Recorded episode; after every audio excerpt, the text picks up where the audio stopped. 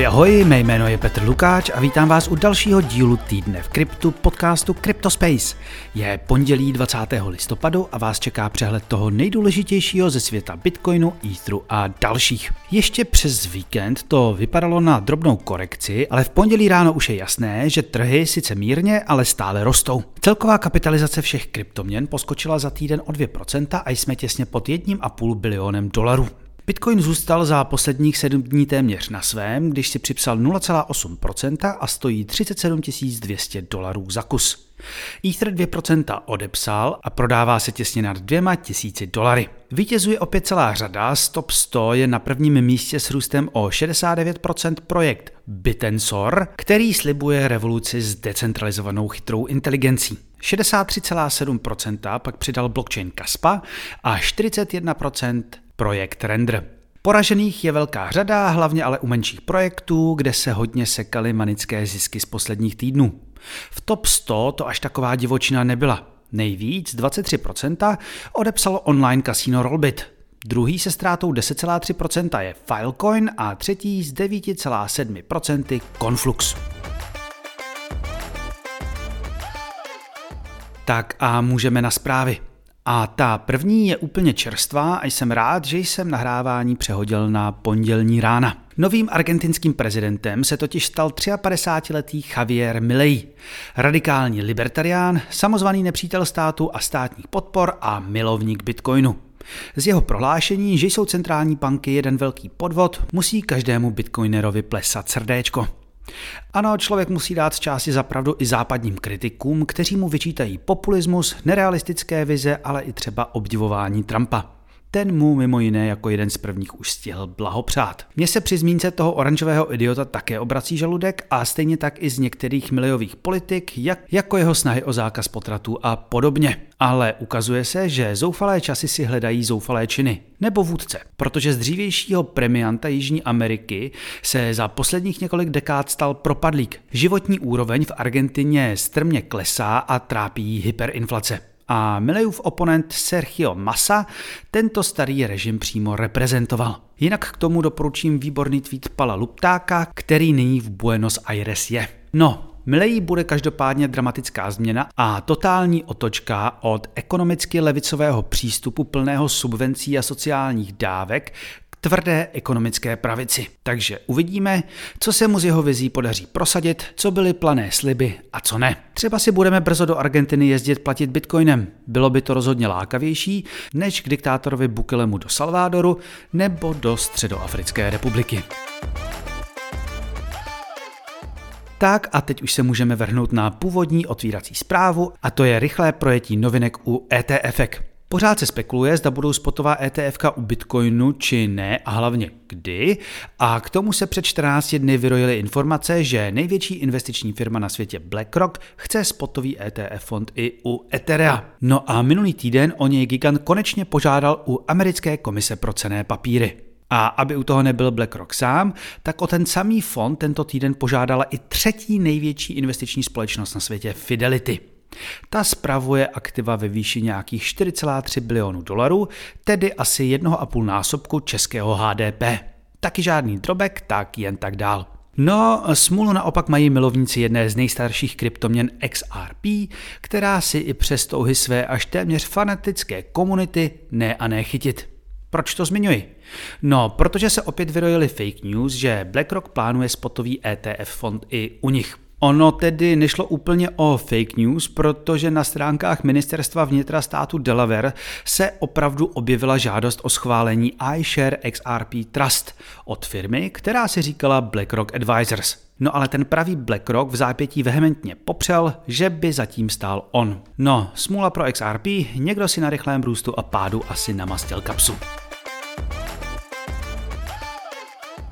Jak už jsem to zmiňoval posledně, tak ty zprávy o velkých finančních institucích vstupujících do krypta dnes vyskakují jak na běžícím pásu. No a dneska tomu nebude jinak. Začneme blockchainem Avalanche, u nějž firma Avalabs oznámila spolupráci s finančním obrem J P Morgan a známou investiční společností Apollo. Dceřinka známé banky, firma Onyx, na blockchainu fungujícím na technologii Avalanche už testuje, už testuje tokenizaci portfolií a automatizaci jejich správy. Takzvaný Proof of Concept vznikl v rámci projektu Guardian, za kterým stojí Monetary Authority of Singapore.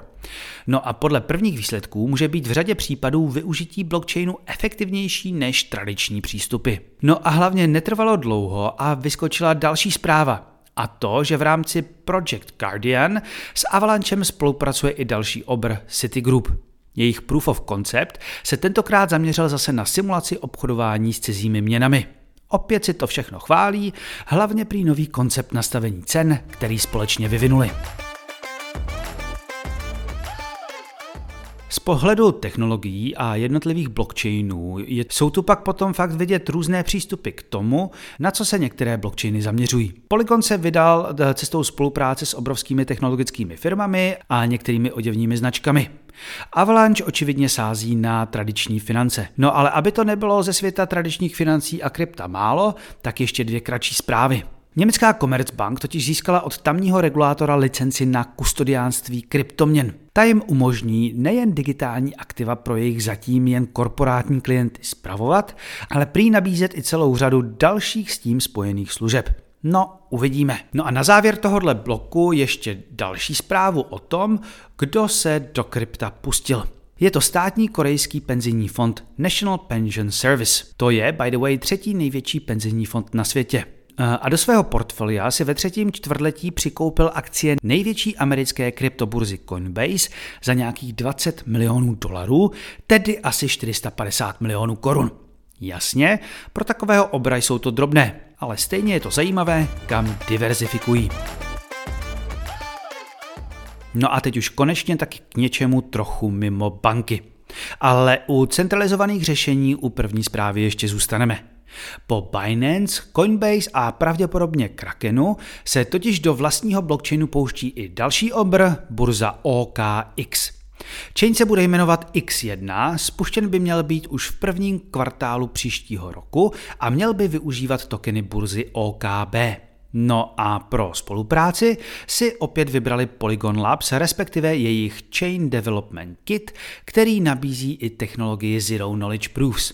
No uvidíme, co nám tato válka burz a jejich nových blockchainů přinese. Pokud to bude účinný onboardingový nástroj pro DeFi, tak jenom dobře. O K X má uživatelů něco přes dvacet milionů. No a když už jsme u kitů, pomocí kterých je jednoduché vytvořit si vlastní blockchain za pár minut, tak svůj balíček Z K Stack má i konkurenční Z K Sync. A opět s ním míří na tradiční finance. Velké hráče chtějí ulovit na spolehlivost, rychlost a privacy. No a prý nechtějí nic menšího, než onboardovat aktiva za jedna celá čtyři bilionu dolarů z úvěrových trhů. Tak good luck. No a aby těch blockchainů nebylo málo, tak svůj dlouho očekávaný chain spustila zatím v betě i jedna z nejznámějších decentralizovaných burz D Y D X. Oproti dalším projektům bude mít jejich blockchain jen jedno využití, ano, trading. Zatím na ní můžete obchodovat třicet tři párů a celý projekt jede na technologii Kosmos. A s D Y D X je částečně spojená i jedna špatná zpráva. Jeden z nejlepších projektů DeFi Summer, Yearn, má velké problémy. O víkendu se začaly objevovat spekulace, že více než polovinu coinů drží jen deset hráčů a že se připravuje exit scam. Další lidé hovořili o tom, že se prý jeden z velkých hráčů pokoušel manipulovat cenu právě na D Y D X. Každopádně cena Wi-Fi jejich tokenu spadla během chvilky téměř o polovinu. A dříve opěvovaný etalon kvalitního DeFi má sakra velký šrám na své pověsti. Tímto pro dnešek ukončíme. Doufám, že se vám i tento díl líbil a budu se těšit zase příště. Naschledanou.